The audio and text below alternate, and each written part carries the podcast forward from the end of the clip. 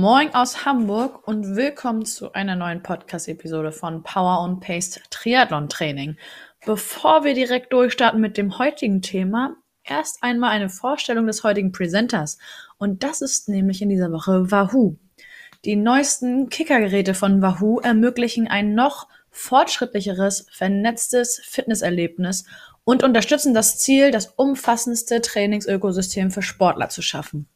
Wahoo hat mit der neuesten Version des Kicker Smart Trainers und des Kicker Bikes gleich zwei heiße Eisen im Indoor-Cycling-Feuer. Den neuen Kicker Wi-Fi und das Kicker Bike Wi-Fi. Beide Smart Trainer sind mit neuen und verbesserten Funktionen ausgestattet, einschließlich, wie ihr euch bei dem Namen vielleicht denken könnt, Wi-Fi-Konnektivität, die eine nahtlose und vernetzte Benutzererfahrung im gesamten Wahoo-Ökosystem und in Verbindung mit vielen anderen Plattformen und Apps ermöglicht. Beide Trainer glänzen durch eine Messgenauigkeit von sage und schreibe plus minus ein Prozent und sind damit natürlich auch in Profirennen einsatzfähig. Durch ein umfassendes, vernetztes Indoor- und Outdoor-Ökosystem stellt sich Wahoo mit seinen physischen und digitalen Produkten für intelligentes Fitnesstraining auf und bietet Sportlerinnen und Sportlern Trainingstools und Ressourcen, um ihre individuellen Ziele zu erreichen, egal wie und wo sie trainieren. Die zusätzliche Wi-Fi-Konnektivität des neuen Kicker Smart Trainers und des Kicker Bikes bietet den Fahrern ein besseres vernetztes Erlebnis und damit natürlich auch die Möglichkeit, sich über Smartphones, Tablets und andere elektronische Devices zu verbinden. Ohne, und das ist der Vorteil an diesen beiden Geräten, ohne die Abhängigkeit von verschiedenen Hardware-Ebenen wie Bluetooth und ANT-Plus-Chips. Was gerade bei längeren Sessions oder für den Fall, dass der Trainer im lichtdurchfluteten Wintergarten wie bei unserem Publisher Frank Wechsel steht, oft auch außer Acht gelassen wird, ist die Erwärmung des Trainers und eine eventuell damit verbundene temperaturbedingte Messungenauigkeit bzw. Genauigkeitsschwankung. Auch hier ist der Kicker Wi-Fi durch seine Bauweise sowie durch die Erfahrung von Wahoo bestens gerüstet. Insofern könnt ihr sicher sein, mit dem neuen Kicker Wi-Fi einen der genauesten, reaktionsschnellsten und datensichersten Smart Trainer für modernes, effektives und intelligentes Radtraining zu bekommen. Unser Team arbeitet ständig daran, unsere hochmodernen Kicker-Trainer und Accessoires um neue Fähigkeiten und Funktionen zu erweitern. Wir sind stolz darauf, dass Wahoo als erste große Marke die Wi-Fi auf ihren Smart-Trainern und Indoor-Bikes einführt und damit auch weiterhin die Innovation in dieser Kategorie anführt. So Mike Saturnia, CEO von Wahoo. Ergänzend fügt er hinzu, wir sind dabei, das innovativste, vernetzte Fitness-Ökosystem auf dem Markt zu schaffen und diese neuen Wi-Fi-fähigen Produkte spielen dabei eine Schlüsselrolle. In diesem Sinne wünschen wir euch ganz viel Spaß mit der aktuellen Folge und für mehr Informationen zum Wahoo Kicker Trainer und dem Wahoo Kicker Bike Wi-Fi findet ihr auf wahoo.com alle Informationen natürlich auch wie immer in unseren Shownotes. Und jetzt geht's los. Viel Spaß!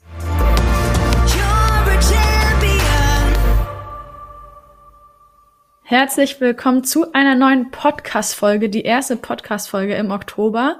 Wir sind hier bei Power and Pace Triathlon Training. Ihr kennt mich, ich bin Jule Bartsch, die Teammanagerin von Power and Pace und habe heute einen neuen Gast hier virtuell mir gegenüber sitzen und zwar ist das Manuel Zech. Habe ich richtig ausgesprochen, oder Manuel? Richtig ausgesprochen, jawohl. Perfekt. Moin, schön, dass du heute mit dabei bist. Ja, vielen Dank für die Einladung.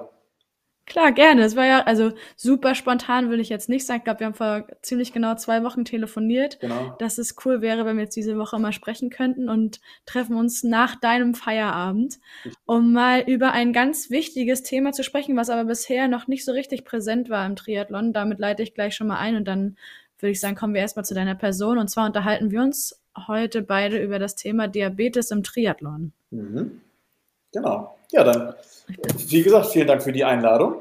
Ich bin Manuel Zelt, hast du ja schon gesagt. Ich bin 37 Jahre alt, bin Triathlet, äh, ja, bin Papa von einem äh, achtjährigen kleinen Sohnemann.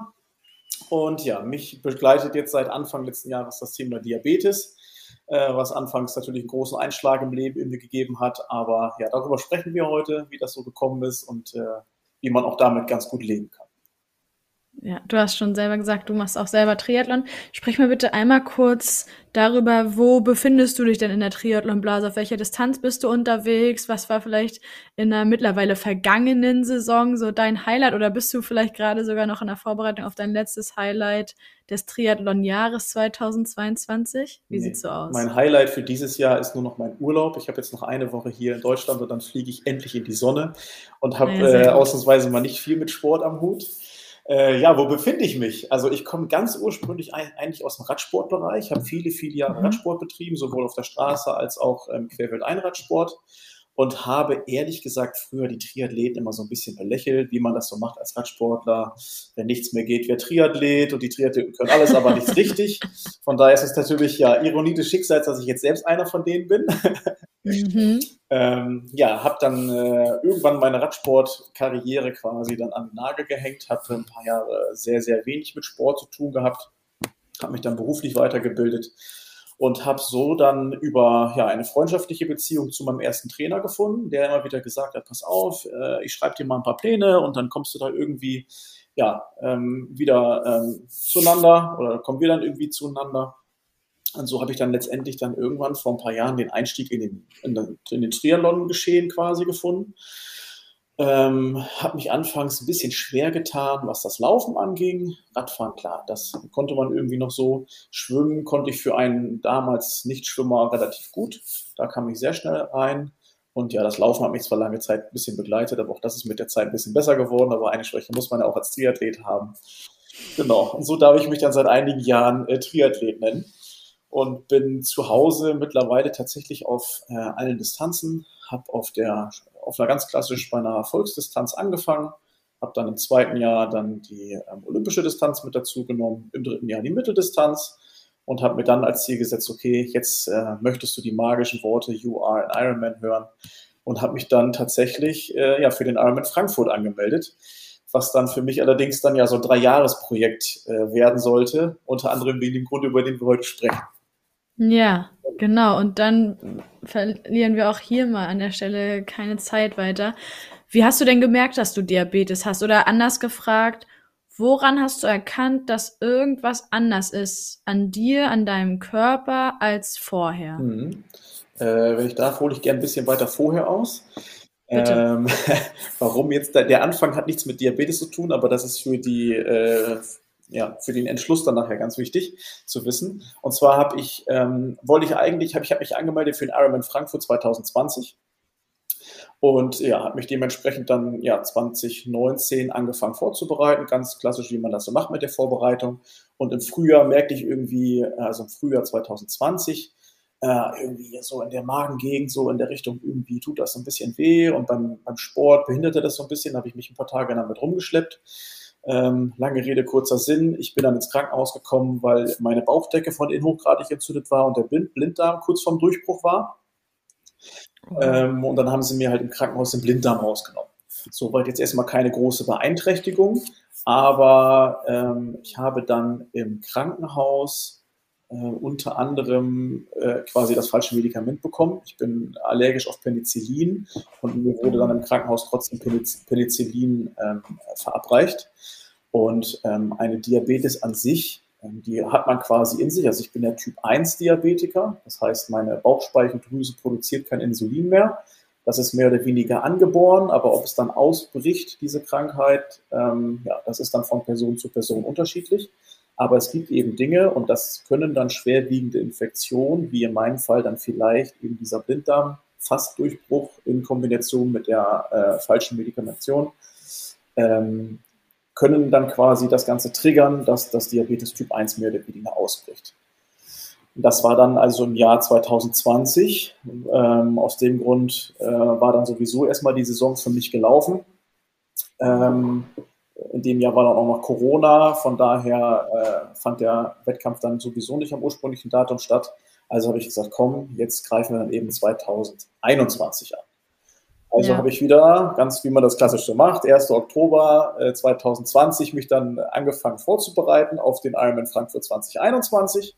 Und die ersten Monate liefen auch sehr, sehr gut. Ähm, aber irgendwann merkte ich halt irgendwie, irgendwas ist anders. Das ging los mit, ich hatte nachts Krämpfe oder generell nach dem Sport Krämpfe oder ich bin nachts mal aufgewacht, weil ich Krämpfe irgendwie in der Wade oder im Oberschenkel hatte oder wo auch immer. Und das hatte ich vorher nicht. Und da habe ich so, das waren so die ersten Anzeichen, wo ich merkte, ja, irgendwie haut das nicht hin. Mhm. Dann ging es halt weiter. Ich hatte auch mal harte Intervalle auf der Rolle und ja, ich bin eigentlich jemand, der versucht, sein Training, in Trainingspeaks immer alles grün zu haben und dann auch harte Intervalle dann halt auch mal hart durchzuziehen. Ja. Aber dann hatte ich auch mal ein, zwei Einheiten, wo ich die Intervalle nicht zu Ende fahren kann, wo ich dann selbst gesagt habe, ey, das musst du jetzt hier abbrechen, das führt heute zu nichts. Mhm. Und so wurde das dann mehr oder weniger immer schlimmer, ähm, dass ich dann im Laufen, ich musste viel gehen und das war, der Körper fühlte sich nicht gut an. Ich war extrem erschöpft nach den Sporteinheiten und ähm, ja, dann fing das nachts an. Ich musste auf einmal, ja, ich musste, ich musste halt mal zur Toilette, ich musste mal pinkeln. Auch das musste ich vorher nicht. Das wurde so von Tag zu Tag, wurde das immer mehr. Ich musste teilweise nachts zehnmal ja, Wasser lassen. Also hatte keine Schmerzen oder so, aber ich musste einfach, ich musste nachts hoch, ich musste pinkeln. Mhm. Und habe mir gedacht, irgendwie haut das nicht hin. Habe das natürlich dann auch zu Hause hier mal durch den Familienrat mal gehen lassen. Und dann äh, haben wir natürlich beschlossen, irgendwie ist das nicht so richtig. Ich bin aber auch ehrlicherweise, ist vielleicht nicht richtig, aber auch nicht derjenige, der wegen jedem Kram zum Arzt läuft. Denke mir immer, ja, was von alleine kommt, das geht auch von alleine. Mhm. Dann schiebt man halt auch so diese diversen, diversen Sachen wie ähm, ja, öfter mal Wasser lassen gehen oder Krämpfe, schiebt man irgendwie am Anfang aufs harte Training. Ja, komm, du hast heute extrem viel getrunken, ja, das muss ja auch irgendwie wieder weg. Oder ja, harte Einheit, dann hast du vielleicht mal einen Krampf, dann nimmt man Magnesium, ja, dann ist man irgendwie wieder ein, zwei Tage gut. Aber das wurde und wurde nicht besser, eher noch schlimmer. Denn dann fing das an, trotzdem ich so viel ähm, ja, ich habe natürlich extrem viel Wasser verloren, weil ich so oft auf Toilette gegangen bin. Ich bin jeden Tag ein Kilo leichter geworden, aber ich hatte extremen Durst. Ich habe ähm, wirklich, ich habe ein Glas Wasser leer getrunken, habe fünf Wörter geredet und hatte ganz trockenen Mund. Krass. Oh, dann hat meine Frau zu mir gesagt, jetzt schreib mal auf, was du so trinkst am Tag. Und dann tatsächlich so die letzte Woche, bevor ich dann im Krankenhaus war, habe ich mir bis zu zwölf Liter Wasser in den Körper reingekippt Pro Tag? Pro Tag, ja. Das hört sich total wow, absurd an. das ist ja auch schon gefährlich. Ja, ja, das hört sich total absurd an und war sicherlich auch nicht richtig, da nicht mal früher mit zum Arzt zu gehen. Mittlerweile weiß ich das auch besser. Aber es war mhm. eben so. Ja, und dann stand äh, ja, ein Wochenende vor der Tür, wo ich halt auch wieder ein paar äh, gute Trainingseinheiten mit auf dem Plan hatte. Und dann sagte meine Frau, jetzt gehst du aber mal zum Arzt. ich so, ja, komm, das machen wir, aber das machen wir dann am Montag, dann kann ich am Wochenende noch gut trainieren.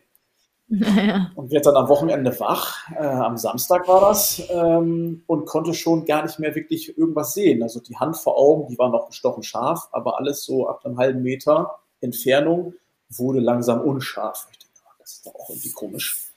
Mhm. Habe das aber so wie ich bin, nochmal zwei Tage weiter durchgezogen.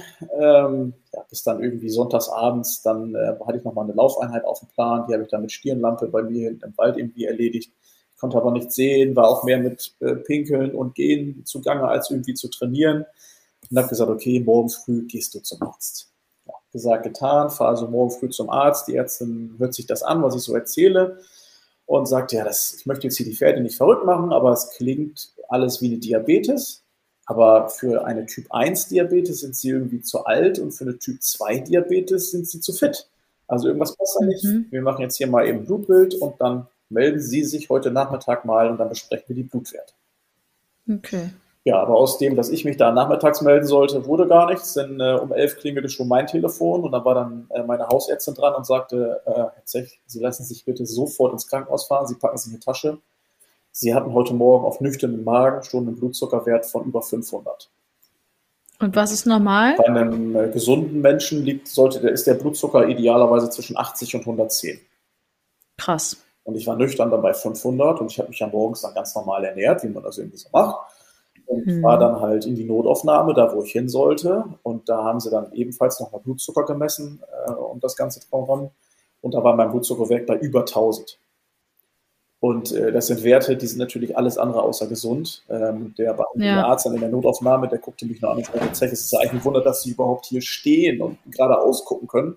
So, ja, wenn ich ehrlich bin, ich kann sie nicht wirklich erkennen, aber ich, ja, ich kann stehen. Ähm, und dann wurde ich direkt in der Notaufnahme ja, mit Insulin versorgt. Und das hat dann in Summe, ich glaube, ich, glaub, ich habe fast zehn Stunden in der Notaufnahme gelegen. Krass. Weil die können den Körper natürlich nicht direkt vollpumpen mit Insulin, weil die wissen ja auch noch nicht, wie reagiert der Körper. Die wollten mhm. eine massive Unterzuckerung dann auch irgendwie vermeiden.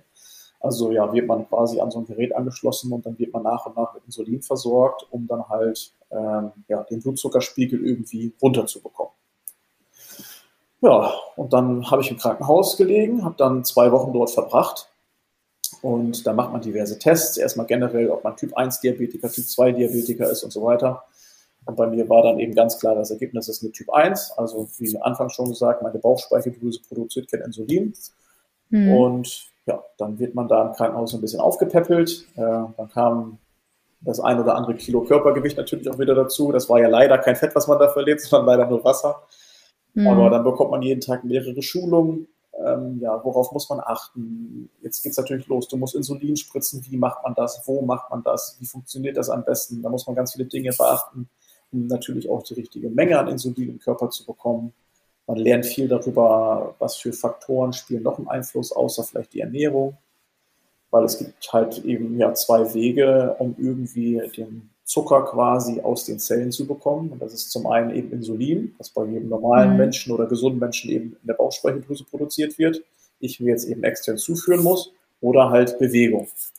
Und das ist natürlich mhm. gerade am Anfang auch dann als Triathlet so ein bisschen die Herausforderung, dir bitte nicht zu viel Insulin zu spritzen, äh, wenn du danach noch Sport machst. Ah, okay. Und genau, da werden also nach diversen Tests bekommt man ähm, verschiedene quasi Faktoren an die Hand gegeben, weil der Körper, das ist natürlich auch von Mensch zu Mensch unterschiedlich, ähm, aber der Körper reagiert morgens, mittags, abends jeweils anders auf Kohlenhydrate, die du in den Körper hineingibst. Ähm, deswegen muss man also mit verschiedenen Faktoren rechnen. Ähm, ich rechne also quasi alles um in Kohlenhydrateinheiten. Das mhm. heißt, ähm, 10 Gramm Kohlenhydrate sind für mich eine Einheit Insulin. Ich habe am Anfang ganz klassisch mit Pennen gespritzt. Das heißt, du hast eine kleine Spritze in der Hand, das hat man ja wahrscheinlich schon mal gesehen, mit einer kleinen Nadel vorne ja. drauf. Die muss ich aufziehen, muss da also meine gewünschte Insulinmenge eingeben, ähm, spritze mir das Ganze dann ja in die Bauchdecke, ähm, um quasi meine Mahlzeiten abzudecken. Und dann gibt es das sogenannte Basalinsulin, das Langzeitinsulin. Das spritzt man sich morgens und abends ins Bein. Das ist quasi das, was dich mehr oder weniger am Leben hält. Das war dann ein Langzeitinsulin, was über zwölf Stunden nach und nach abgegeben wird. Und man dann eben halt die Zwischenmahlzeiten mit einem schnellen Insulin quasi dann in die Bauchdecke spritzen musste.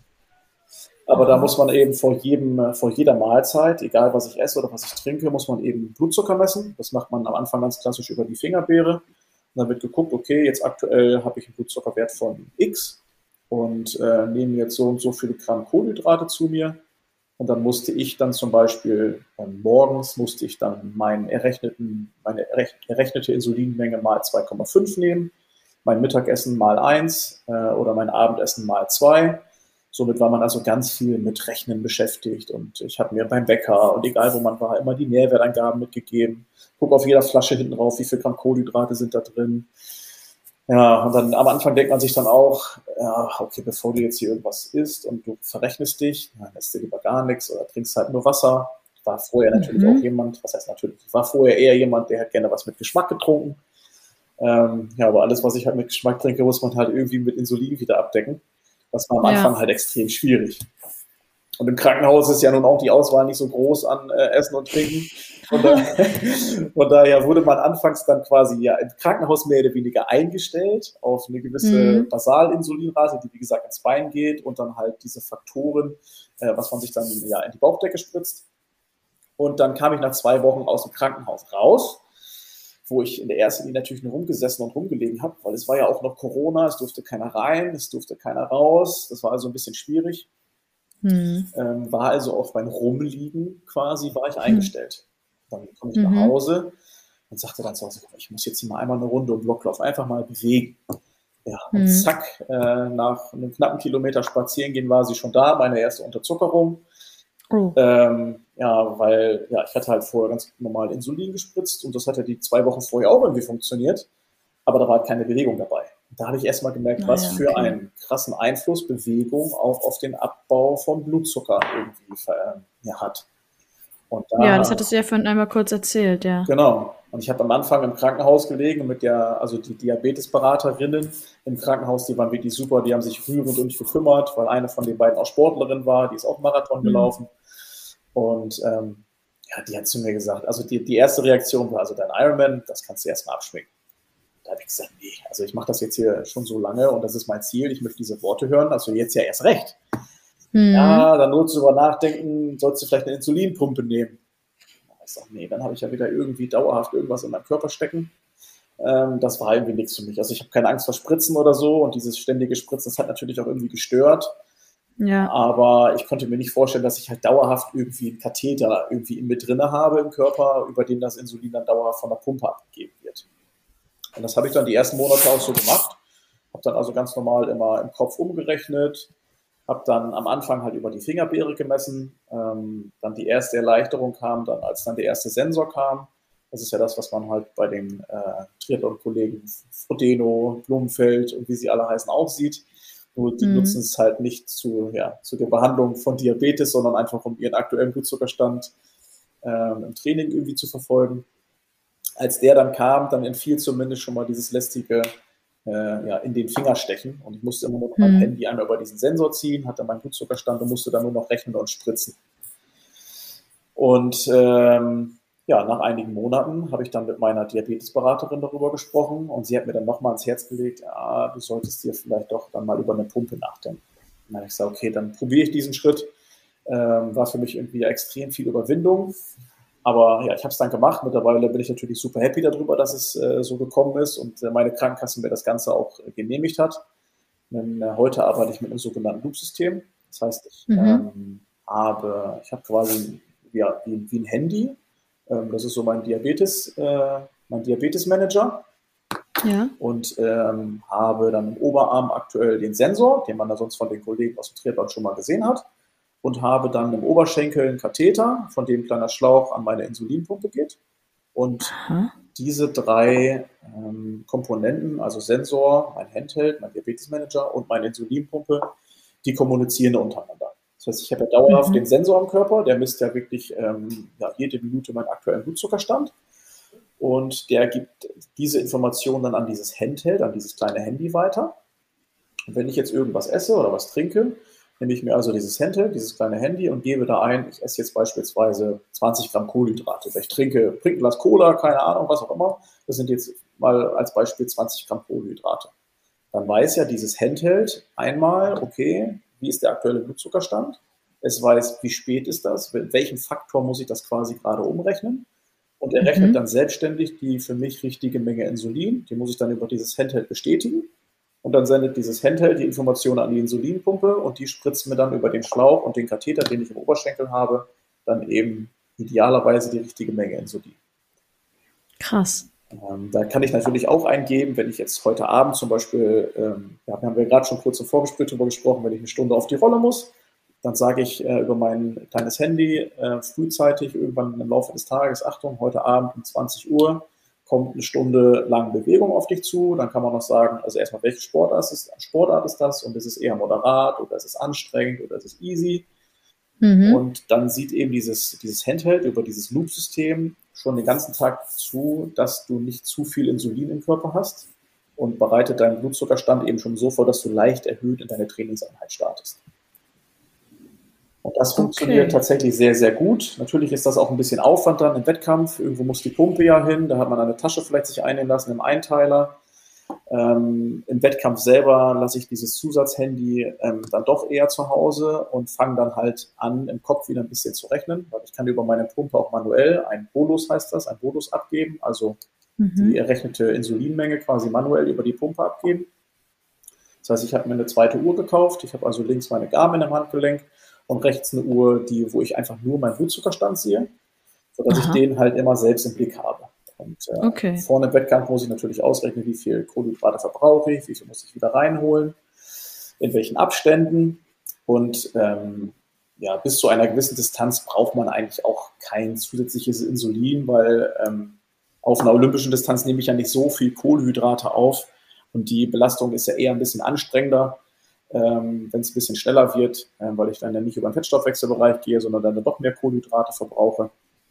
Ähm, so kriege ich das halt so relativ einfach mit abgedeckt ähm, und komme mit dem Rechnen auch hinterher.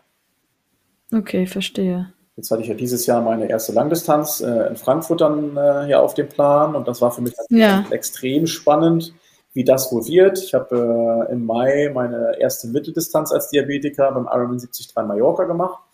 Und da lief das schon wirklich sehr, sehr, sehr, sehr gut. Ich habe mich also früh, früh genug mit meinem Trainer auch zusammengesetzt. Das haben wir natürlich die letzten Monate oder die letzten anderthalb Jahre ähm, immer sehr genau verfolgt. Ähm, also auch da nochmal ein großes Dankeschön an meinen Trainer Carsten, dass er mich da so super begleitet hat. Ähm, wir haben wirklich alles minutiös aufgeschrieben, welche Einheit hatte ich drin, mit welchem Blutzuckerstand bin ich in die Einheit, wie bin ich wieder rausgekommen, weil er halt auch nicht so vertraut mit dem Thema Diabetes war. Somit haben wir also beide viel voneinander gelernt. Mhm. Und ja, die Strategie, die wir dann bei der 73 äh, bei dem Wettkampf drauf hatten, das haben wir dann halt uns dann ja umgelegt auf die Langdistanz und auch das hat sehr, sehr gut funktioniert.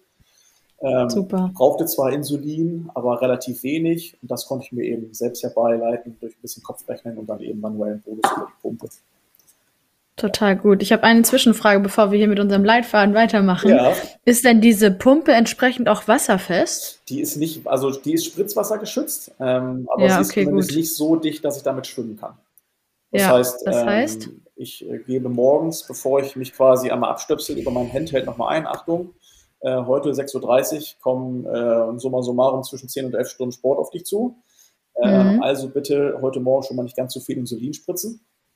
Ähm, mach dann dieses Hand, hab dann dieses Handheld ausgemacht und dann umgestellt auf die Uhr und mhm. habe dann vor dem Wettkampf meine äh, Insulinpumpe zwar angeschaltet, sodass sie erstmal weiter läuft, also diese Basalrate, die ein bisschen Insulin braucht der Körper immer, damit die weiter läuft und habe dann die Pumpe ja in mein Helm gelegt mit Wechselbeutel. Ah ja, okay. Und habe dann ähm, vor dem Schwimmen gesehen, dass ich ähm, relativ hohen Blutzuckerstand habe. Ähm, bin dann ins Wasser ja, und habe mir dann eben im Wechselbeutel in der ersten Wechselzone die, ähm, den, ähm, den, den, Schlauch dann quasi an den Katheter rangeklickt. Da ist so ein Schnellverschluss drin, wie so ein Bajonettverschluss, dass ich den mhm. einfach anklicken kann. Und habe dann ähm, in meinem Einteiler auf der rechten Seite eine kleine Tasche. Und ja, der Schlauch guckt dann so halb aus der Hose raus und dann kann ich aber jederzeit relativ einfach an die Insulinpumpe rankommen. Und dann habe ich sie beim Radfahren und beim Laufen halt mit dabei. Okay, gut, das funktioniert ja dann ziemlich gut. Genau. Ja, ist ein bisschen, ein bisschen Aufwand, aber das ist erstmal nicht, nicht der Rede wert. Bin ich ja. nicht in den äh, Zeiten unterwegs, wo es dann äh, um die letzten Sekunden geht. Deswegen habe ich die halbe Minute fürs Insulinpumpe anklemmen dann auch noch mit drin. Ja, das ist auch viel wichtiger als alles andere in dem Moment. Jetzt hast du ja ganz viel schon gesagt. Vielen Dank dir erstmal, wie detailliert du da über den Verlauf beziehungsweise über die Entwicklung der Feststellung, was haut nicht hin, bis hin zum Krankenhausaufenthalt und jetzt den Umgang mit der Insulinpumpe gesprochen hast. Ich glaube, es war für ganz viele oder wenn nicht sogar für alle Zuhörer und Zuhörerinnen sehr aufschlussreich, vor allem weil das Thema eben einfach noch nicht an so großer Bedeutung gewinnen konnte, glaube ich, im Triathlon aktuell. Ich bin mhm. gespannt, wie sich das weiterentwickelt. Und hast schon erzählt, wie du das so taktest mit deinem Training. Wie würdest du sagen, hat sich dein Leben, also Leben ist natürlich jetzt sehr weit gegriffen. Du kannst dir gerne aussuchen, worauf du dich beziehen möchtest. Wie hat sich dein Leben verändert, seit du diese Diagnose bekommen hast? Mm, ja, anfangs hatte ich tatsächlich, ähm, jetzt bezogen auf den Sport, erst so ein bisschen Angst, ah, haut das dann auch wirklich hin mit der Langdistanz? Mir sind ja einfach, nachvollziehbar. einfach so viele Fragen am Anfang offen, wo man immer nicht weiß, ja, an wen wendest du dich jetzt damit? Weil klar, wenn man dann zur Diabetesberaterin geht, die kennt sich natürlich mit dem Thema Diabetes aus und die hat dann vielleicht auch mal den einen oder anderen Sportler da sitzen, der halt ja, Sport treibt, aber ja nicht jeder, der so verrückt ist und eine Langdistanz zu Ende machen möchte. Ja. Ähm, deswegen, ja, kann da ja auch erstmal nicht viel, äh, viel zurückkommen. Deswegen ist am Anfang wirklich tatsächlich viel Try and Error. Also okay. gerade so die ersten Wochen und Monate, auch im Training, auch dann, wo das Training ein bisschen härter wurde, war es ja so ein Wechselbad der Gefühle aus äh, zu hohem Zucker und teilweise auch Unterzuckerung. Mhm. Das darf man der Diabetesberaterin, glaube ich, auch nicht immer alles erzählen, aber ja, gehört halt dazu. Alle, alle Diabetikberater und Beraterinnen ja. jetzt einmal abschalten oder skippen für die nächsten Minuten. ja, das sind, das sind so Dinge wie, ähm, ich habe ja schon gesagt, dass ich mich natürlich klar vorm Start eben von der Insulinpumpe trenne. Ähm, also ich mhm. weiß, okay, jetzt kommt kein Insulin mehr rein. Ich weiß aber auch, wenn ich jetzt gleich 3,8 Kilometer schwimme, dann brauche ich irgendwie Power, also muss ich irgendwie eine Banane, ein Riegel, ein Gel, was auch immer zu mir nehmen. Ja, wenn aber von oben kein Insulin oben drauf kommt, dann stehe ich da halt auch mit einem Blutzucker von deutlich über 250, fast 300 am Start bei einer Langdistanz. Und wir erinnern nochmal, 80 bis 100 ist normal, ne? Genau, 80 bis 110 wäre ideal, genau. Und ich stehe ja. dann also mindestens mit dem Doppelten bis fast dem Dreifachen äh, am Schwimmstart, weil ich aber halt über die Wochen und Monate davor auch rausgefunden habe, dass ich das tatsächlich brauche, über 3,8 mhm. Kilometer, damit ich nicht während des Schwimmens in der Unterzuckerung falle. Ja. Also deswegen, wenn ich das halt Diabetesberatern erzähle, die verdreht wahrscheinlich erstmal die Augen, oh Gott, was macht der denn da? Ähm, ja, aber das war einfach so, das ist wahrscheinlich oder das ist sicherlich einfach von Athlet zu Athlet oder generell von Mensch zu Mensch auch einfach verschieden, wie der Körper darauf reagiert. Und meiner, ich weiß eben, mein Körper braucht diesen hohen Stand, damit ich ohne Unterzuckerung durchs Wasser komme. Ich hatte trotzdem mhm. in, beiden, in beiden Beinen, also am Neoprenanzug, jeweils nochmal ein Gel, ähm, weil der in Frankfurt gibt es ja den Australian Exit. Also wusste ich, okay, nach ungefähr anderthalb Kilometer kommst du raus und kannst einmal auf die Uhr linsen, wo bist du denn gerade blutzuckermäßig? Und hätte mir notfalls dann da schon mal ein Gel nochmal irgendwie reinrücken können.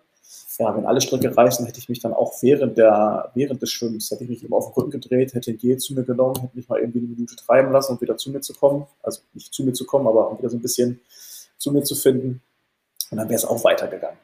Ähm, also okay, das heißt, entschuldige, dass ich dich unterbreche, das heißt, du hast immer ein Gel dabei. Immer, ja. Okay. Also das habe ich, äh, egal ob ähm, privat äh, oder während des Sports, ich habe immer irgendeine Form von Kohlenhydrate dabei. Ob das Traubenzucker ist, ob das ja äh, so im, keine Ahnung, im Büro eine Schublade oder selbst oben im Nachttisch ist immer Schokolade, da ist immer Traubenzucker, da ist immer was da. Und beim äh, oder im Training und im Wettkampf eben genau das gleiche. Ja, ja. Ah, okay, selbst beim Schwimmen, das finde ich interessant. Ich meine, er gibt total Sinn, vor allen Dingen vor dem Hintergrund, was du jetzt die ganze Zeit darüber auch erzählt hast, wäre es absolut fahrlässig, es nicht dabei zu haben, ja. aber es ist auch nicht gängig. Ne? Ja, richtig. Ja. ja. Ich war früher zum Beispiel, ähm, also mit meinem ersten Trainer habe ich relativ viel Nüchtern-Training gemacht. Das mache ich, mhm. mache ich mittlerweile äh, mache ich das nicht mehr.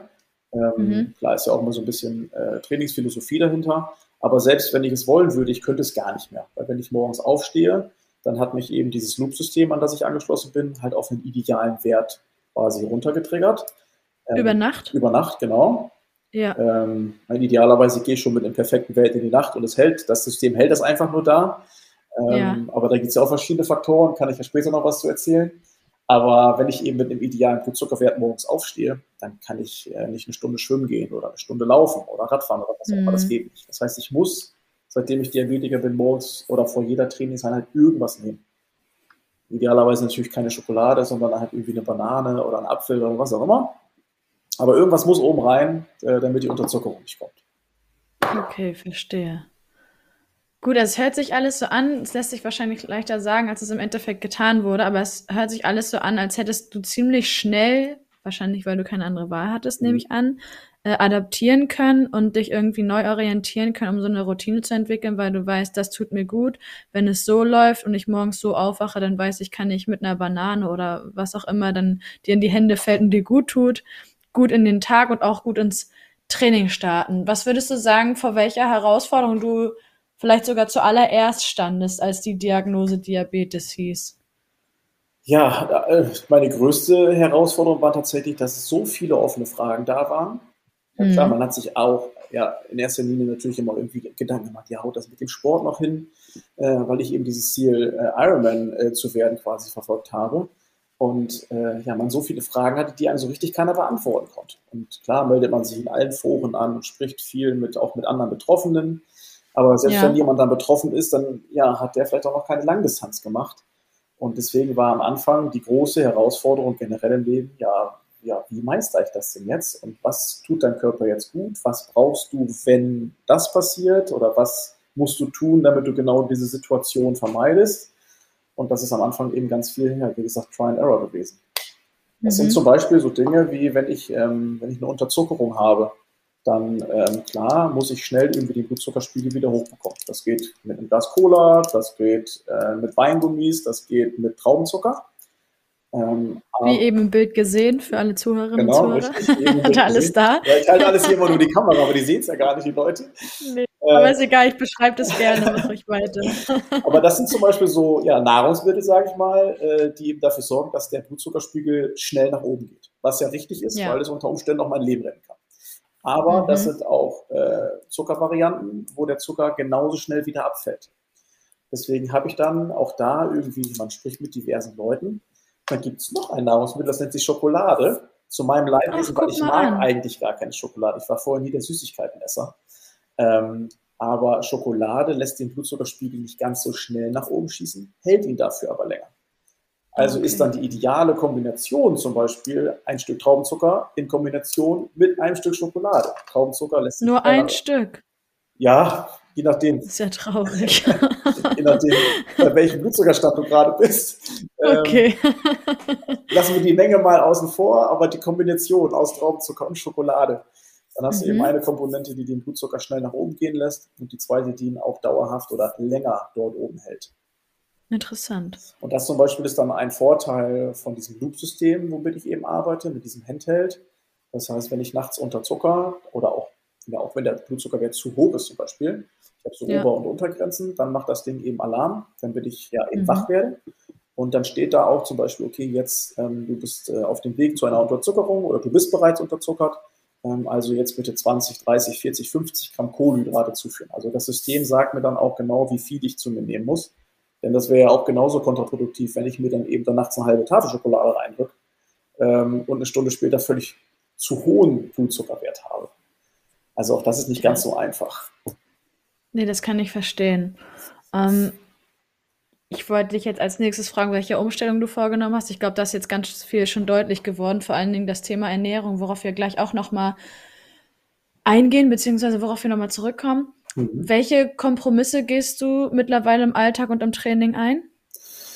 Ähm, auch dazu gibt es einen tollen Spruch meiner Diabetesberaterin, denn die sagt immer, ein Typ-1-Diabetiker darf alles essen, nur kein gelben Schnee. Oh ja. Hört sich doof an, ist aber so, denn ähm, man, natürlich, ja, habe ich, eine, hab ich eine Krankheit, aber letztendlich ähm, darf ich alles essen, wie jeder andere Mensch auch. Mhm. Ähm, ja, nur dass ich eben dann die Menge an Insulin, die der Körper benötigt, muss ich eben extern quasi hinzufügen oder dem Körper beifügen. Ähm, und bei einem gesunden Menschen erledigt das eben automatisch die Bauchspeicheldrüse. Also es ist nicht so, dass ich eine ganz krasse Diät gemacht habe und alles komplett umgestellt habe. Ähm, natürlich habe auch ich sowas gemacht. Also ich habe dann, ich trinke mittlerweile viel Wasser. Wie gesagt, früher war ich eher jemand, der viel, ja, irgendwas mit Geschmack gebraucht hat ähm, ja, wo aber natürlich auch immer Zucker mit drin ist. Ähm, das war so eine Sache für mich, eine sehr, sehr große Umstellung, halt extrem viel Wasser trinken.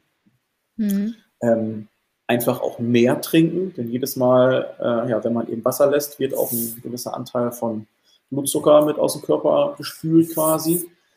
Ähm, ja, und wenn man sich dann irgendwie ein Essen zubereitet, ja, dann bleibt halt eben mal der Zucker weg oder äh, man nimmt vielleicht einen Ersatzzucker oder einfach weniger Zucker, man isst mehr Gemüse, ähm, achtet einfach mehr auf eine ausgewogene Ernährung als vorher. Und wenn ich halt hier abends okay. auf dem Sofa sitze, ja, dann ist es halt keine Tüte Chips, sondern es sind dann, keine Ahnung, mal ein bisschen Kohlrabi oder was auch immer. Oh, wow. Äh, also ich, äh, ich, ich sündige immer noch oft genug, weil nach einem harten Training darf und muss man sich auch mal belohnen.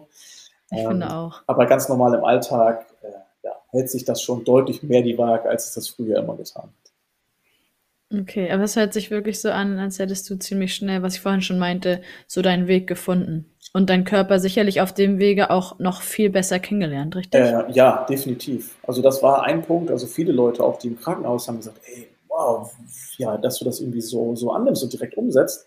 Aber ja, also für mich stand das ja gar nicht zur Debatte, weil ich wusste entweder, äh, ich spiele das Spiel hier jetzt mit und mache das alles so, wie es von mir verlangt wird und so wie mein Körper das braucht, weil wenn nicht, ja, dann kann ich schlimmstenfalls Worst Case auch sterben bei sowas.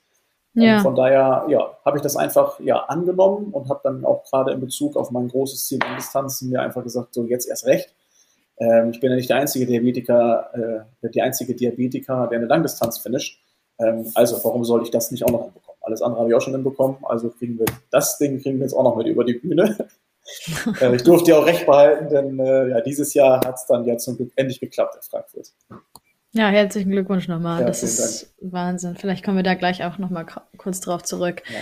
Wie ich gerade schon andeutete und auch im Vorgespräch, als wir telefoniert haben vor zwei Wochen, hast du ganz klar betont, Ernährung ist das wichtigste Thema im Zusammenhang mit Diabetes. Es dürfte auch spätestens jetzt nach den, deinen Erzählungen ganz deutlich geworden sein. Mich interessiert mal, wie vor allem du für dich so herausgefunden hast, welche Nahrungsmittel und Getränke in welcher Mangel, Menge dir gut tun Und was du vielleicht jetzt mehr, also lass es ein Stück Schokolade sein, in Kombi mit Traubenzucker, mhm. ne? Und was du vielleicht jetzt mittlerweile weniger brauchst als vorher. Das finde ich ganz spannend. Äh, ja. Ähm, ja, wo soll ich da anfangen? ähm, ich habe ähm, anfangs, wie gesagt, diese, diese großen Fragen äh, konnte einem natürlich nicht viele nicht oder könnte einem nicht jeder irgendwie beantworten, weil jeder Körper natürlich anders darauf reagiert. Man tauscht ja. sich mit anderen Menschen aus, also mit anderen Diabetikern in erster Linie. Hier, wie läuft das denn bei dir? Ähm, dann probiert man das einfach aus. Also ich habe es jetzt ja schon mehrfach gesagt, viel ist tatsächlich Try and Error und gucken, wie, ja. wie reagiert der Körper denn darauf. Also mhm. dann, ähm, keine Ahnung, dann isst man halt mal einfach mal, ja, auch mal ein bisschen mehr Schokolade beispielsweise und guckt, okay, wie schnell geht der hoch? Wie lange braucht der Körper, um das wieder abzubauen und der fällt wieder runter? Dann mhm. trinkt man halt mal einen Tag lang kein Wasser, sondern man trinkt äh, ja auch mal eine Cola, Fanta, was auch immer, so irgendwas Zuckerhaltiges und auch wieder, wieder gleich gespielt. Dann habe ich mir teilweise Spickzettel gemacht, okay, jetzt ist es 10 Uhr, du trinkst ein Glas Fanta und dann habe ich gemessen um halb elf, um elf, um halb zwölf, um zwölf, um mir da selber so eine Kurve drüber zu legen, um immer wieder zu gucken, wie reagiert der Körper. Und ähm, das gleiche spielt halt auch generell auf den Insulinbedarf in Sachen Training. Wenn ich eben wusste, ich habe abends eine harte Trainingseinheit oder generell eine Trainingseinheit, ja, dann habe ich tagsüber halt zugesehen, dass ich auch hier und da mal irgendwas mit Kohlenhydrate esse. Denn ähm, bei der Diabetes, klar, Zucker ist das eine, ähm, aber ich gucke nie auf die Zuckermenge bei einem Getränk, sondern immer auf die Kohlenhydratemenge weil anhand der mhm. Kohlenhydratmenge berechnet sich eben die äh, benötigte Insulinmenge. Und ja, das ist tatsächlich, wie jetzt mehrfach gesagt, ganz viel Try and Error. Und ja, ich merke natürlich, klar, äh, im Alltag, Alkohol zum Beispiel, natürlich gönnt man sich auch mal ein Bierchen, aber mhm. ähm, ja, dann ist es halt überwiegend alkoholfreies Bier im Kühlschrank, wenn mal was dabei ist. Ähm, man trinkt eben nicht mehr so viel Cola, Fanta, Sprite oder irgendwas Zuckerhaltiges, sondern in erster Linie Wasser. Ähm, in den Kaffee gehört kein Zucker mehr. Da gehört auch keine Milch rein. Also, meine, das habe ich früher auch selten gemacht. Aber so in den Alltagskaffee, der wird immer schwarz getrunken. Okay. Ähm, und auch das schmeckt. Also man kann dann irgendwann, äh, lernt man damit zu leben. Und wenn der Kaffee gut ist, schmeckt der auch gut ohne Zucker. Ja, dann schmeckst du wahrscheinlich mittlerweile auch noch umso besser raus, welcher Kaffee gut ist und der nichts taugt. ja, ne? genau, Unfreiwillig zum Kaffeeexperten geworden. ja. Ich meine, gut, der, der Siebträger gehört bei den Triathleten ja mittlerweile auch zum guten Ton. Die habe ich natürlich auch mhm. zu Hause. Ähm, Sicherlich. Ähm, deswegen habe ich mich vorher schon mit dem Thema so ein bisschen auseinandergesetzt. Aber ja, klar, ohne Zucker schmeckt das alles nochmal anders. Ja, ja, absolut verständlich. Ja, Stark. Ich danke dir. Sehr, sehr spannend. Vor allen Dingen, weil ich mir die ganze Zeit so denke, wenn du bei dem Thema Diabetes auf Trial and Error gehst, kannst du ja, und deswegen wollte ich das nämlich wissen, auch mal ruckzuck daneben liegen. Ne? Ja. Ich, ich erinnere mich daran, dass du im Vorgespräch auch gesagt hast, äh, Unterzuckerung versus Überzuckerung und mhm. beides ist gefährlich, wobei, und jetzt muss ich gucken, dass ich mich richtig erinnere, Überzuckerung Unterzuckerung gefährlicher ist als Überzuckerung oder andersrum? Ja, ähm, Also beides gefährlich, aber eins davon ist, glaube ich, äh, heftiger, als man so denkt, ne? Ja, genau. Also so klar sagt man immer, ich äh, soll nicht unterzuckern. Ähm, ja. Also beides ist erstmal gleich gefährlich. Aber wenn ich unterzucker, gerade zum Beispiel nachts und keine Ahnung, jetzt äh, auch in den Zeiten, wo ich noch keinen Sensor hatte, dann hat der mhm. Körper immer eine Schutzfunktion bei einer Unterzuckerung. Das heißt, wenn ich nachts unterzucker und ich habe eben keinen Alarm, der mich wach macht oder ich höre das nicht oder was auch immer, dann werde ich immer noch einmal wach. Schlimm, quasi schlimmstenfalls, bevor ich sterbe. Ich werde wach, habe kalten Schweiß auf der Stirn, ich bin am Zittern und ich merke einfach, der Körper schreit gerade nach Zucker. Aber ah, okay. da hat eben der Körper so eine Schutzfunktion. Die musste ich leider auch schon ein paar Mal wahrnehmen, diese Schutzfunktion, aber sie ist eben da. Und deswegen ja. ist dann gerade nachts eine Überzuckerung, zumindest wenn man eben kein, ähm, ja, kein Alarm irgendwie hat, eigentlich viel schlimmer. Bei einer Überzuckerung, mhm. das geht zum Glück ja nicht ganz so schnell, aber wenn der Blutzuckerspiegel zu hoch wird, dann schläfst du einfach ein und wachst nicht wieder auf. Da gibt es also keine Schutzfunktion, die sagt, Achtung, Achtung, du brauchst jetzt ganz dringend Insulin. Dann bist du, bitte ich jetzt mal wirklich den absoluten Worst Case zu beschreiben, dann bleibst du einfach liegen und stehst nicht wieder auf. Okay. Gut, also Überzuckerung ist das, was es auf jeden Fall zu vermeiden gilt. Also im besten Fall beides. Genau. Aber das ist eben genau der Gedanke, der mir kam, ne? wenn du so sagst, per Try and Error. Wie ist denn so die, also ist jetzt eine blöde Frage, aber wie ist denn die Wahrscheinlichkeit, dass du per Versuchen, was dir gut tut, schnell in diese Überzuckerung gerat, gerätst? Ja, also jetzt mittlerweile weiß ich natürlich klar, worauf der Körper reagiert. Und mhm. ähm, bis ich eben in so einen hohen Blutzuckerstatus komme, wirklich wieder über 1000, da wo ich ja schon mal war, ähm, da muss natürlich ganz, ganz viel passieren. Und das geht auch nicht innerhalb von einer halben Stunde oder sowas. Also da ja. müsste ich also wirklich gerade was irgendwie Kohlenhydrate, Zuckerzunahme extrem übertreiben. Ähm, ja, und dann einfach nichts spritzen. Ähm, okay. Also das ist mittlerweile, glaube ich, zumindest bei mir sehr, sehr unwahrscheinlich, dass das irgendwie in Kraft tritt. Zumal ich ja auch immer noch mal die äh, Funktion über dieses Handheld ähm, habe mit dem, ja, mit dem Warnhinweis. Und mhm. das Ding macht also wirklich so ein Radau, da kann man nicht bei liegen bleiben. Also zum Glück okay, gut. ist es ja auch gut, da. Ja. Aber ja, ja, gerade was die Unterzuckerung angeht, klar, das hat man äh, gerade in Kombination mit Sport leider immer wieder. Mhm. ich will nicht sagen, dass dazugehört, denn auch das ist nicht gesund. Aber ja, nur weil ich das jetzt äh, anderthalb Jahre habe, lerne auch ich natürlich täglich irgendwie dazu und weiß dann halt auch irgendwann, okay, wenn ich jetzt ähm, mir meine beiden Getränkeflaschen fertig mache für eine lange, für eine lange Radausfahrt, dann brauche ich vielleicht nicht, keine Ahnung, nicht drei Gels, sondern es reichen dann verteilt über die Ausfahrt auch zwei Gels. Mhm. Oder andersrum. Ähm, ich brauche da vielleicht vier Gels anstatt drei, je nachdem, was dann auf dem Plan steht. Ja. Weil das. Ich habe ein. Ja. Entschuldigung, erzähl. Nee, nee, erzähl das zu Ende. Weil auch das darf ich natürlich immer nicht äh, vernachlässigen wenn ich was trinke, über die Trinkflasche kommen halt auch Kohlenhydrate im Körper. Und die muss ich ja. halt in die Berechnung auch irgendwie mit einbeziehen. Es geht halt nicht immer nur über das Gel oder die Banane in der Trikottasche, sondern die Getränke spielen da eben auch eine Rolle. Die darf man eben in seinen Berechnungen dann nicht vergessen. Mhm. Ja, es ergibt absolut Sinn.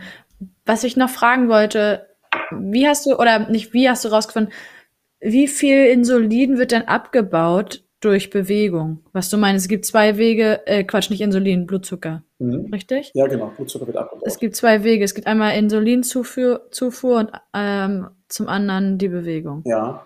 Ähm, da habe ich bisher zumindest noch keine, also da könnte ich jetzt nicht sagen, so und so lange Sport ähm, brauche ich, um so und so viele Punkte Blutzucker ähm, abzubauen.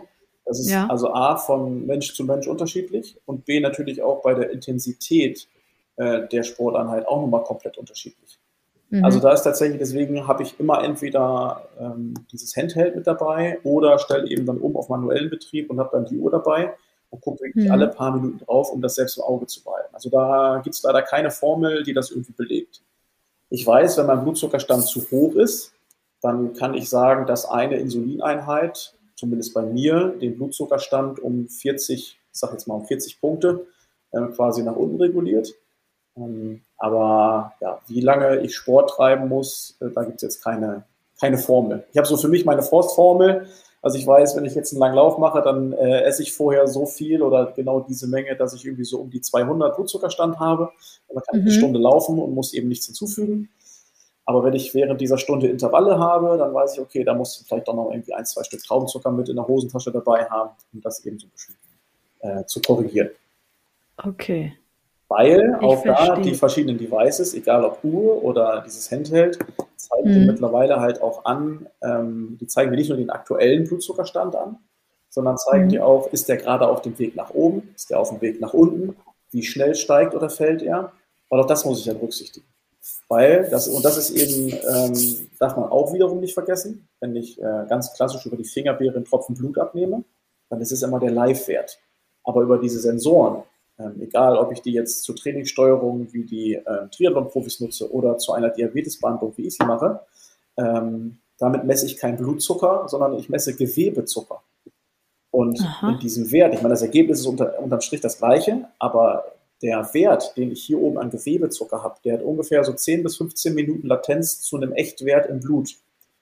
Wenn ich also auf meiner Uhr im Wettkampf sehe, ich bin jetzt gerade bei, keine Ahnung, 150 und der Strich geht nach unten, das heißt, er fällt gerade, dann hat er genau das schon vor einer Viertelstunde begonnen. Mhm. Dann wird dann also die Situation eher noch dramatischer, weil ich dann dementsprechend halt mehr Kohlenhydrate zufügen muss, weil ich weiß, okay, der hat eben vor einer Viertelstunde schon angefangen zu fallen und jetzt gilt es eben, die richtige Menge dann zu nehmen, um diesen, um diesen Wert dann wieder zu korrigieren.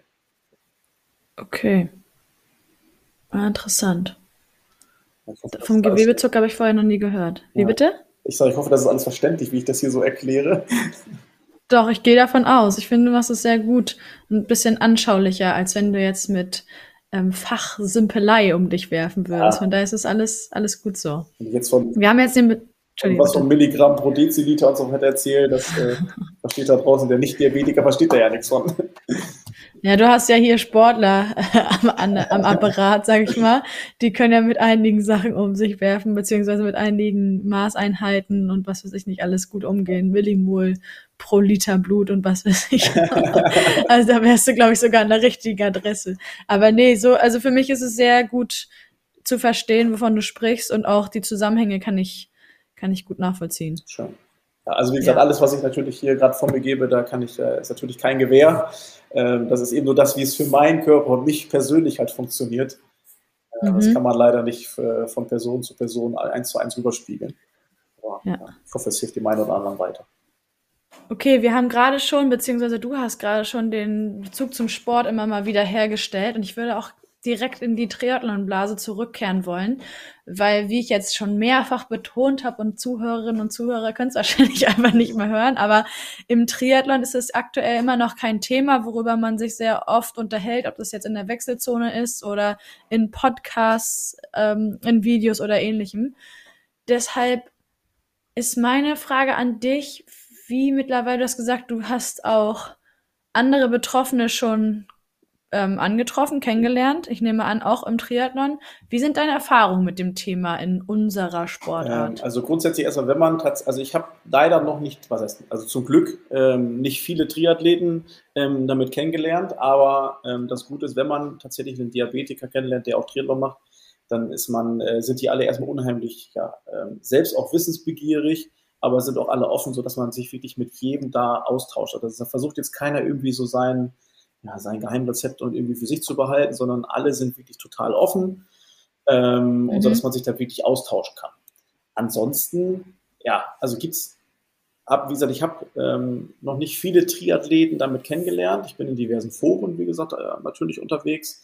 Ähm, auf dem Wettkampf sieht man hier und da, sieht man natürlich mal, oder auch mal im Training sieht man jemanden mit so einem Sensor am Arm. Die Leute sprechen natürlich auch direkt an und fragen eben, oh, auch Diabetiker. Und ja, manchmal klar, haben dann die Leute das eben nur ja, auf, aufgrund, weil das eben manche Pros dann auch haben. Aber, ähm, ja. aber klar, wenn man dann jemand auf jemanden trifft, der dann auch selbst betroffen ist, dann äh, tauscht man sich direkt aus. Also da gibt es jetzt irgendwie nichts, äh, cool. ist erstmal alles positiv. Und ansonsten, wenn man sich halt irgendwie ja in einer, Wechselzone dann da steht mit seiner ähm, Insulinpumpe zum Beispiel äh, und die Leute sehen, wie man das anklickt oder sich abmacht vor dem Wettkampf, dann ähm, bin ich bisher noch auf überhaupt nichts Negatives oder irgendwelche komischen Blicke. Natürlich gucken die Leute erstmal, aber es waren bisher erstmal nur so mehr interessierte Blicke. Ähm, mhm. Von daher da auf jeden Fall nur positive ähm, ja, Erfahrungen bisher gemacht. Es war ein kleines bisschen anders, als ich die Insulinpumpe noch nicht habe, äh, hatte. Habe ich halt, wie gesagt, über so ein Pen mhm. gespritzt. Und ähm, ich war dann zum Beispiel auch mit meinem Papa mal eine Woche auf Mallorca Radfahren, als Papa-Sohn-Urlaub. Und dann fährt man Schön. irgendwie, äh, keine Ahnung, den Anstieg, Anstieg zum Kloster Juck hoch und äh, isst oben dann noch ein Stück Kuchen. Und dann sieht, sieht aber jemand, der jetzt nicht mit dem Sport verbunden ist, sieht erstmal nur, oder kommt ein Sportler, der setzt sich jetzt hier ins Café und das Erste, was der macht, ist sich eine Spritze in den Bauch drücken. Ja gut, woher ja, soll das Gegenüber wissen, okay, der ist vielleicht krank und hat Insulin? Da kriegt man dann eher schon mal den einen oder anderen komischen Blick oder auch mal bösen Blick, wenn die Leute in der Öffentlichkeit sehen, mhm. der spritzt sich jetzt. Ähm, ja, weil viele Leute assoziieren damit eher irgendwie was anderes. Ähm, und das jetzt nicht nur bezogen auf den Sport, sondern auch im privaten Bereich. Man, keine Ahnung, man geht auf eine Feier oder auf den Weihnachtsmarkt. Man geht auf den Weihnachtsmarkt und isst eine Bratwurst und stellt sich in die Ecke an so eine Bratwurstbude und krempelt das T-Shirt so ein Stück hoch und drückt sich eine Spritze in den Bauch. Da denken die Leute, mhm. äh, irgendwie komisch. Oder was ich auch von, von ja, Mitmenschen irgendwie gehört habe, da war ich zum Glück nicht, nicht betroffen von, aber ähm, wenn man wirklich unterzuckert, dann bekommt, kommt man quasi in so einem, in einem Stadium, dass man auch aussieht und so wirkt, als wäre man betrunken. Man hat alles nur so, man hat so einen Tunnelbeleg, sieht alles nur noch so ein bisschen verschwommen, nimmt das alles gar nicht richtig wahr und ist am Zittern. Mhm. Und dann habe ich das also auch schon gehört, ähm, dass Leute dann eben ja quasi in diese Situation gekommen sind und die Mitmenschen eher so gedacht haben, wenn man so in die Stadt geht zum Beispiel, so, ach, guck mal, hier wieder einer, der ist ja nur betrunken, komm, lass schnell weitergehen. Ja, aber das, so ein Mensch ja, kann sich einfach auch in einer absoluten Notsituation quasi befinden und braucht einfach irgendwie Kohlenhydrate, Zucker, was auch immer. Und ähm, mhm. auch davon habe ich gehört, leider von solchen Situationen. Ich kann da, ich will da jetzt den Menschen gar keinen großen Vorwurf machen. Ähm, ja, aber will da einfach nur ja, quasi warnen, wenn man so jemanden sieht, das muss nicht unbedingt äh, jemand sein, der jetzt gerade alkoholisiert ist oder was auch immer, der kann einfach auch nur eine Notsituation sein. Ja. ja. Ja, interessanter Punkt. Also da kann man jetzt vielleicht ab heute spätestens noch, noch ein bisschen achtsamer durch die Gegend gehen genau. ne? und noch ein bisschen mehr auf seine Mitmenschen schauen und vielleicht abwägen, was da gerade Phase ist. Und äh, was ich, Wichtig, dass das was ich selber sagen muss, ähm, was mir vorher halt nie so bewusst geworden ist, wie viele Diabetiker es mittlerweile gibt. Ähm, wir waren vor mhm. zwei oder drei Jahren, waren wir mal äh, ja, in Urlaub mit der Familie da habe ich extrem viele Leute halt mit so einem weißen Puck da am Arm gesehen. Da war das, und da war das ja. Thema mit den Sensoren jetzt für mich auch im Triathlon noch gar nicht so breit gestreut, sodass man das irgendwie öfter mal gesehen hat. Und ich habe anfangs immer ja. gedacht, guck mal, das sind alles Ex-Raucher. Ich dachte, das sind Nikotinpflaster. Ich kannte diese Dinger gar nicht. Oh. Und ja, mittlerweile weiß ich, okay, das sind alles Diabetes-Sensoren. Und habe so erstmal mitbekommen, mhm. wie viele Leute im täglichen Leben, auch außerhalb des Sports, einfach von dieser Krankheit betroffen sind. Und das war dann wieder fast erschreckend. Also, ja. Es ist ja auch oft so, wenn, wenn dir Themen mit zum ersten Mal begegnen, mit denen du dich vorher nicht befasst hast, dass sie dann auf einmal immer wieder auftreten. Ne? Es ist bei dir jetzt auch so, seit du die Diagnose bekommen hast, dass du entweder ganz oft, ich formuliere das jetzt mal so böse, äh, mit diesem Thema Diabetes konfrontiert wirst, auch teilweise in unerwarteten Situationen oder du auf Diabetiker triffst, in den Austausch gehst oder ähnliches? Oder ist es gar nicht der Fall? Ähm, also negative Geschichten halt nicht. Ähm, nee, das meine ich gar nicht. Aber generell, dass dieses Thema auf einmal so präsent äh, ist, ja, das, das auf was Fall. vorher gar das nicht war. Fall. Das sind dann ja. so Dinge wie im Schwimmbad, achtest du jetzt auch immer drauf, wer hat denn alle so ein weißes Ding da am Oberarm oder am Bauch, je nachdem ja, wo. Ja. Oder ja, da kriegt man da irgendwie so einen Blick für. Ne? Wenn, wenn halt ein Insulinpumpenträger, der trägt die Pumpe in der Regel in der Hosentasche, das Einzige, was du mhm. siehst, ist immer so ein ganz kleines Stück Schlauch, äh, was irgendwie aus der Hosentasche ja. rauskommt. Da achtet normalerweise natürlich kein Mensch drauf. Äh, aber wenn man selbst so ein Ding hat, dann sieht man jetzt überall, ach guck mal, da, da ist ein Katheter und da ist einer und da, da ist ein Sensor im Oberarm und auf solche Dinge mhm. achtet man natürlich jetzt. Und äh, ja, wie du schon sagst, ja. wenn man das, wenn das dann irgendwie neu für einen ist, dann achtet man da ja noch viel stärker drauf. Dann nimmt man das wahrscheinlich auch ganz anders wahr, als wenn man eben kein, nicht davon betroffen ist. Das ist ja, glaube ich, auch normal. Ja, siehst du, ähm, Kathetersichten ist eigentlich ein ganz gutes Stichwort, weil ich mich gefragt habe, wie du Sport und Ernährung in Kombi also mit deinem persönlichen körperlichen Wohlbefinden so vereinbarst. Mhm. Ähm, also, er hat quasi der, der Arzt äh, in der Notaufnahme zum Beispiel, hat mir auch gesagt, und auch meine Hausärztin damals, das hört sich sehr ultra dramatisch an, aber klar, dieses Thema Diabetes und hoher Blutzuckerstand war ja nicht von heute auf morgen da. Das ist ja ein Prozess gewesen. Und das ist natürlich nicht gut für den ja. Körper. Und dann sagte er so überspitzt, ja, letztendlich hat ihn vielleicht auch der Sport so mehr oder weniger das Leben gerettet. Denn ja, durch die viele Bewegung geht der Blutzucker eben runter. Und ja, wenn man das nicht mhm. weiß, dann nimmt man halt kein Insulin zu sich. Und dann kann das eben auch gefährlich ja. werden. Und ja, daher wusste ich natürlich, dass mir das generell erstmal ähm, bestenfalls sogar das Leben gerettet hat. Aber gerade seit der Diagnose, ja, sehe ich einfach, ja, man sieht die Sporteinheit einfach auch anders als vorher, weil ich weiß zum einen, sie tut meinem Körper gut, äh, ich tue generell was für die Gesundheit. Ähm, ja, aber ich kann mir davon, äh, kann mir dann dadurch auch ersparen, mir Insulin irgendwie separat zuzufügen. Und klar, es ist zwar, mhm. es ist ja erstmal nichts, nichts Giftiges und es ist nichts anderes als das, was der normale Mensch in der Bauchspeicheldrüse produziert aber trotzdem möchte ich natürlich irgendwie so wenig wie möglich von außen irgendwie zunehmen müssen. Und ja, also mir macht Sport generell Spaß, aber gerade seit der Diagnose und dann auch der letzten Vorbereitung auf Frankfurt, ich genieße tatsächlich jede Einheit, egal ob sie lang, kurz, hart oder locker ist.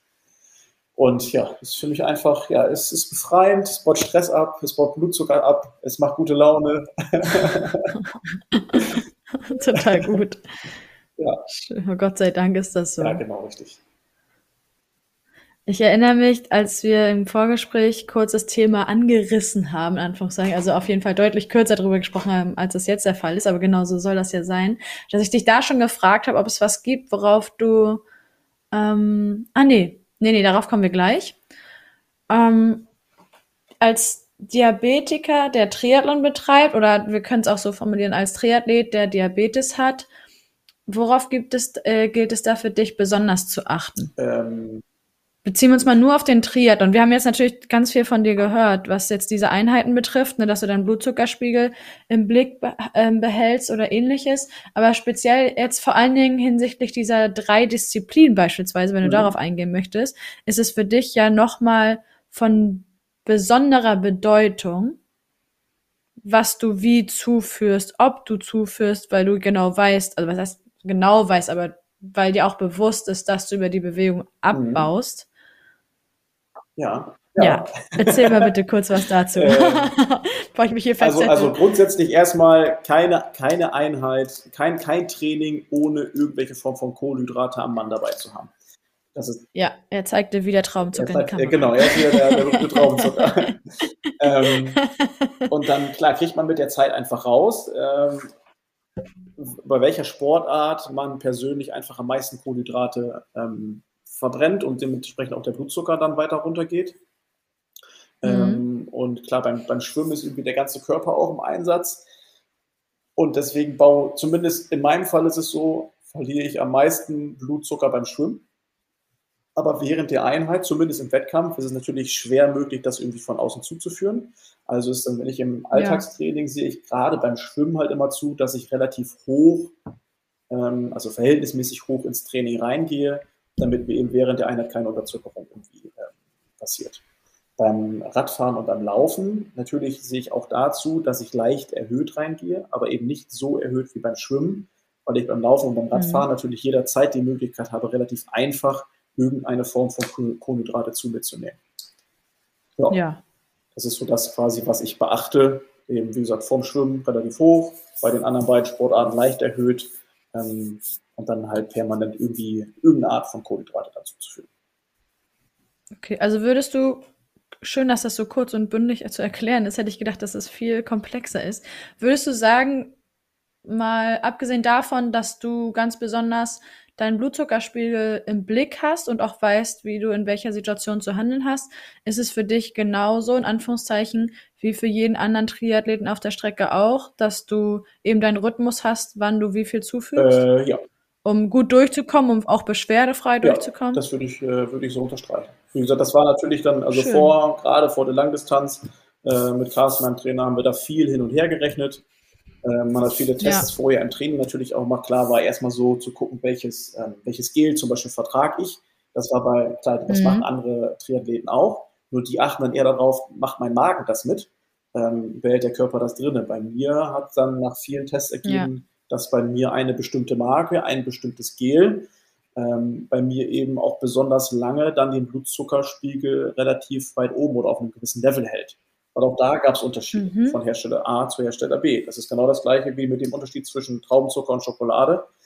Solche Unterschiede ja. habe ich eben auch bei diversen Gels äh, feststellen müssen, dass das eine Gel eben schnell nach oben geht, aber auch genauso schnell wieder abfällt. Und bei dem Gel, was ich jetzt für mich gefunden habe, steigt er eben moderat an, aber bleibt relativ lange auf diesem Niveau, wo es sein soll. Okay. Und ansonsten, ja, es ist halt ein bisschen Technik, die man mit sich rumschleppen muss. Und es sind hier und da eben Dinge zu beachten. Ähm, ja, gerade während des Wettkampfes zum Beispiel nehme ich möglichst wenig von außen an, also an Verpflegungsstationen, weil da weiß ich eben nicht, äh, ja, also natürlich kann ich mir vorher schon gucken, wenn in Frankfurt gibt es Hersteller A, B und C oder das und das Getränk. Ähm, nur da weiß ich ja eben nicht, wenn ich jetzt mir da irgendwie eine Kunststoffflasche nehme, wie viel trinke ich denn daraus? Muss ich jetzt noch irgendwie was gegenspritzen oder so? Deswegen haben wir für mhm. mich den Plan gemacht, dass ich mit dem, was ich quasi an Bord habe, überspitzt gesagt, ähm, wirklich über die komplette Distanz auskomme und ich von außen wirklich nur noch Wasser zum Kühlen oder was auch immer zu mir nehmen muss oder wenn mal irgendwie, da, wenn der Mund ein bisschen trocken ist und man ein Stück, einen Schluck Gel nimmt, dann geht das vielleicht nicht ganz so astrein runter. Deswegen noch mal ein Stück Wasser von außen. Aber ansonsten habe ich tatsächlich ja. über alle Disziplinen, über den kompletten ähm, Wettkampf immer alles mit dabei gehabt damit ich weiß, okay, ich bekomme die richtige Menge von dem richtigen Zeug in meinen Körper. Und da weiß ich, das hat jetzt schon mhm. mal funktioniert auf der Mitteldistanz. Das muss hier heute auch funktionieren. Super. Aber es ist ja schön, dass genau das, was ihr ausprobiert habt und äh, mehrfach trainiert habt, auch genauso umsetzbar genau. war im Wettkampf. Das ist immer die schönste Erkenntnis, die dankbarste. Definitiv. Wie gesagt, der Weg dahin war hart, also mussten wir auch ein bisschen Lehrgeld zahlen, aber es hat sich ausgezahlt. Ja, ja, ja. Okay. Ja, und solange das nicht gefährlich wurde, was Lehrgeldzahlen nee, betrifft, ist ja alles gut. Na klar, es bleibt man zwischendurch ne, nach einem längeren Intervall, wenn man 20 Minuten Intervalle fährt auf der Straße, dann musste ich hier und da auch schon mal rechts anhalten und denken, jetzt äh, schnell mal irgendwie die nächste Tanke anfahren und die berühmte Cola. Ja. Coke saves, äh, saves life. äh, ist dann bei mir vielleicht noch wichtiger. Ähm, ja, ja, aber wie gesagt, das gehört, glaube ich, tatsächlich dann in so einem Fall einfach dazu und ja, ist dann als Erfahrung abzustempeln. Dann weiß man zumindest beim nächsten Mal ja, genau, genau, das bitte nicht nochmal. Mhm. Wir sind so gut wie am Ende angekommen. Ja. Und wie jetzt für alle, glaube ich, deutlich hörbar warst du mittlerweile unfassbar viele Erfahrungen gesammelt für deine Situation als Diabetiker und eben auch, das weiß ich zumindest vom Vorgespräch, andere Athleten und Athletinnen kennengelernt, die ähnlich betroffen sind oder vielleicht genauso betroffen wie du. Welchen Wunsch hast du, was in der Triathlonblase zukünftig vielleicht möglichst noch berücksichtigt werden darf oder zusätzlich geschaffen werden darf? Also welche Gedanken hast du, damit dein Rennerlebnis, auch wenn es sich jetzt schon so anhörte, als wärst du da ziemlich zufrieden, vielleicht noch besser laufen kann oder viel wichtiger noch, du dich auf der Rennstrecke noch sicherer mhm. fühlst? Gibt es tatsächlich gar nicht viel, weil grundsätzlich, zumindest mhm. bei den großen Veranstaltungen, ähm, ja, kann man eben auf der Rückseite der Startnummer eben eintragen. In meinem Fall, ich bin Typ 1 Diabetiker, ich benötige Insulin, ja. das dann zumindest ja im schlimmsten Falle, wenn irgendwie ja ähm, eine Behandlung notwendig ist, dann zumindest genau zu, ja, jeder weiß, was er zu tun und zu lassen hat. Ähm, was aber mir persönlich vielleicht noch ein sichereres Gefühl geben würde oder vielleicht auch ein bisschen Erleichterung mitgeben würde, weil ich bin halt auf, ja, auf die diversen ähm, Kohlenhydrate angewiesen. Ähm, aber wenn ich jetzt mal in eine Notsituation komme, man weiß ja, wenn ich im Triathlon von außen irgendwas annehme, dann ja, zieht das schlimmstenfalls eine Disqualifikation mit sich. Was, glaube ich, zumindest ja. dem Diabetiker ähm, zugutekommen würde, ist, dass wenn genau dieser Fall eintritt und ich merke, ähm, oder ich weiß, ich habe heute hier ich sage jetzt mal eine Zahl, vier Betreuer irgendwie an der Strecke, meine Eltern, Sohn, wer auch immer ist mit dabei. Ähm, und ich weiß, okay, mhm. an den und den Punkten ist immer noch mal so ein Notfall-Backup. Wenn ich mich genau dann eben schlecht fühle, dann, dass ich mir dann eben ein Gel von außen greifen darf, um nicht in die Unterzuckerung zu kommen und dabei eben nicht disqualifiziert werde. Ja. Oder halt eben, dass ich, weil auf einem Marathon braucht man halt auch eben vielleicht ein paar mehr Gels und das wird auch irgendwie ein bisschen schwer mit der Zeit. Ich habe das alles in so einer großen Flasche gehabt, in so einer, in so einer Softflasche. Krass. Ähm, ja, aber ja. wenn das immer einseitig mitschwingt, das ist irgendwie, ja, kann auch ein bisschen nerven. Ähm, das sind so, genau, richtig. Das sind, das sind so Kleinigkeiten, äh, aber die würden einen das dann, oder würden mir das Rennerlebnis vielleicht noch ein bisschen erleichtern oder eben sicherer machen, wenn ich weiß, hier da vorne mhm. ist was. Das heißt ja nicht, dass ich das immer nutzen muss, aber dass ich weiß, ich darf das nutzen und äh, bekomme da keine Strafe für. Ich habe mich tatsächlich mal bei einem Be äh, Kampfrichter aus meinem Bekanntenkreis informiert, wie das so aussieht, weil wir auch überlegt haben, inwiefern gibt es entsprechende Regularien in, ähm, im Regelwerk der DTU oder ITU, das sei mal ganz dahingestellt, und habe die Antwort bekommen, ich zitiere mal, ähm, eigentlich ist es so, dass ein Eingreifen von außen aufgrund einer medizinischen Indikation eher dazu führt, dass der Wettkampf beendet ist. Also so wie mhm. wir es auch schon kennen, ne? beziehungsweise der Notfall ja eingetreten ist, dass überhaupt jemand ja. von außen eingreifen muss. Das wäre wie mal kurz ins Rettungsboot beim Schwimmen. Aber das muss man vor Ort klären mit dem jeweiligen Einsatzleiter oder vorweg mit dem ähm, Technical Director, damit es nicht zu Problemen kommt. Er sagt aber, er würde es pauschal nicht beantworten wollen, was für mich irgendwie auch zeigt, dass dieses Thema gar nicht so oft ähm, angesprochen wird, weil ziemlich sicher die Diabetiker für sich einen Weg gefunden haben über mehrere Monate und ja. Jahre, wie sie bestmöglich durch den Wettkampf kommen. Aber ich dachte, ich frage da wenigstens mal nach, weil wir ja auch beide gesagt haben, vielleicht ist das im Regelwerk schon festgehalten. Genau wie das bei in besonderen Situationen gehandelt ja. wird. Ja, interessant und spannend, ob sich da vielleicht zukünftig mal irgendwas tut. Also wie gesagt, ich möchte das ja, ja gar nicht irgendwie, also generell, also nicht nur ich, sondern egal welcher Diabetiker oder Diabetikerin, äh, ich möchte da keine separate Wertung oder das irgendwie bevorteilen, nee, nee. um Gottes Willen. Ähm, aber wenn man so ein Sicherheitsbackup hat und sagt, ich, cool, wenn ich mich gerade eben nicht so gut fühle, das muss dann nicht immer direkt die Unterzuckerung sein, aber es kann ja eben der Weg zur Unterzuckerung sein. Ähm, ja, und wenn ich dann halt noch einen Kilometer länger laufen muss bis zur nächsten Verpflegungsstation und keine Ahnung, meine Verpflegung habe ich verloren, ich habe nichts mehr, was auch immer, dann ist das schon gut, mhm. wenn ich die Unterzuckerung eben vermeiden kann, weil ich mir zwischendurch hier und da mal ein Gel oder ein Riegel eben greifen darf, und ähm, dann vielleicht nicht, nicht disqualifiziert werden. Ja. Aber jetzt wissen wir zumindest erstmal Bescheid, genau. Wie das ablaufen kann, beziehungsweise du bist ja ein absoluter Profi in den Vorbereitungen und den Durchführungen während des Rennens. Also notwendigerweise, das muss man an, dem, an der Stelle vielleicht auch nochmal erwähnen, aber Manuel, ich bin dir sehr, sehr dankbar, dass du so einen tiefen Einblick in dieses Thema ja, geben sehr konntest. Gerne, sehr gerne. Spaß was mir wirklich bisher nicht in dieser, in diesem, in dieser Komplexität begegnet ist. Also, vielen, vielen ja, Dank gerne. dir. Wie gesagt, äh, ich kann es nur nochmal betonen, alles das, was ich so mache, heißt nicht, dass es bei jedem funktioniert. Und ich möchte auch nicht sagen, das ist der ja. gesündeste Weg mit Try and Error und so weiter. Da hat sicherlich äh, der einen oder die andere Diabetesberaterin nochmal welche mitzunehmen. Aber für mich hat das ja funktioniert. Das ist das Allerwichtigste. Ja, finde ich auch ganz wichtig zu betonen, dass es individuell verschieden. Und ich denke, der erste und der richtige Schritt ist für den Fall, dass bei einem Diabetes diagnostiziert wird, wovon wir jetzt mal nicht ausgehen, ist es, einen Berater an die Hand zu bekommen, der sich in dem Fach auskennt und entsprechende Empfehlungen und Hinweise aussprechen kann. Aber darüber haben wir jetzt sehr lange gesprochen. Abschließende Frage, bevor wir jetzt hier abmoderieren. Was steht denn für die nächste Saison an bei dir? Ähm, mein Vorbereitungswettkampf steht noch nicht ganz fest, aber mein nächstes großes Ziel ist der Ironman Frankfurt. Ach, Ironman Frankfurt, Blödsinn. Ironman Hamburg nächstes Jahr. Nächstes Jahr war Frankfurt. Ah ja, sehr gut, dann genau, sehen wir uns. Nächstes Jahr ist Hamburg auf, der, auf dem Zettel. Und äh, dann schauen Klasse. wir mal, wie wir uns darauf vorbereiten. Ich hoffe, dass man noch ein, äh, eine Mitteldistanz irgendwo absolvieren kann, ob das dann vielleicht wieder ein 73 Mallorca ist oder irgendeine andere Mitteldistanz. Ja. Das steht noch nicht ganz fest. Aber ja, der mhm. Weg ist auf jeden Fall ähm, geebnet. Äh, 4. Juni 2023 Ironman Hamburg. Wahnsinn. 2023. Ja, super. Dann sehen wir uns spätestens dort mal persönlich, wenn ich dich vom Streckenrand anfeuere. Ich würde mich freuen. Naja, sehr gerne. Dann wünsche ich dir jetzt schon mal ganz, ganz viel Spaß vor allem, das ist das Wichtigere, und Erfolg für die Vorbereitung. Bleib Vielen gesund Dank. Und achte gut auf Danke, dich. Du auch.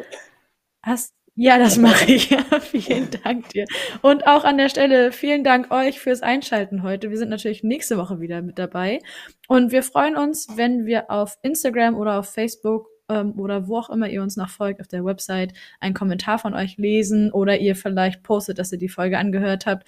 Wenn ihr Fragen habt, weiß ich nicht, Manuel, das ist von dir abhängig, kann man sich irgendwie an dich wenden oder wenn man vielleicht selber betroffen ist mit Diabetes, hast du Interesse daran, dich mit anderen Athleten ja, auszutauschen? Ja, selbstverständlich, sehr gerne. Jeder, der Fragen hat, Anmerkungen, vielleicht auch ein Tipp, vielleicht gibt es da draußen noch den einen oder anderen oder die, die oder den anderen Triathleten, Triathleten, ähm, die auch betroffen sind und sich gerne austauschen möchten. Da ja. gibt es bestimmt noch mal ein paar Tipps auch für mich wie gesagt, man lernt gerade bei dem Thema nie aus und jeder, der sich mit mir austauschen das möchte, stimmt. Fragen hat, was auch immer, jederzeit gerne an mich wenden. Perfekt. Gut, also jetzt nochmal ganz abschließend vielen Dank, Manuel. Wir sehen uns spätestens nächste Woche, Anfang, äh, nächste Woche, nächstes Jahr, Anfang Juni hier in Hamburg. Und macht jetzt mal noch einen schönen Abend. Vor allem viel Spaß auf der vielen, Rolle. Vielen Dank. Dir auch einen schönen Abend und vielen Dank fürs Gespräch. Ja, danke dir. Tschüss. Mach's gut. Sweat in your eye,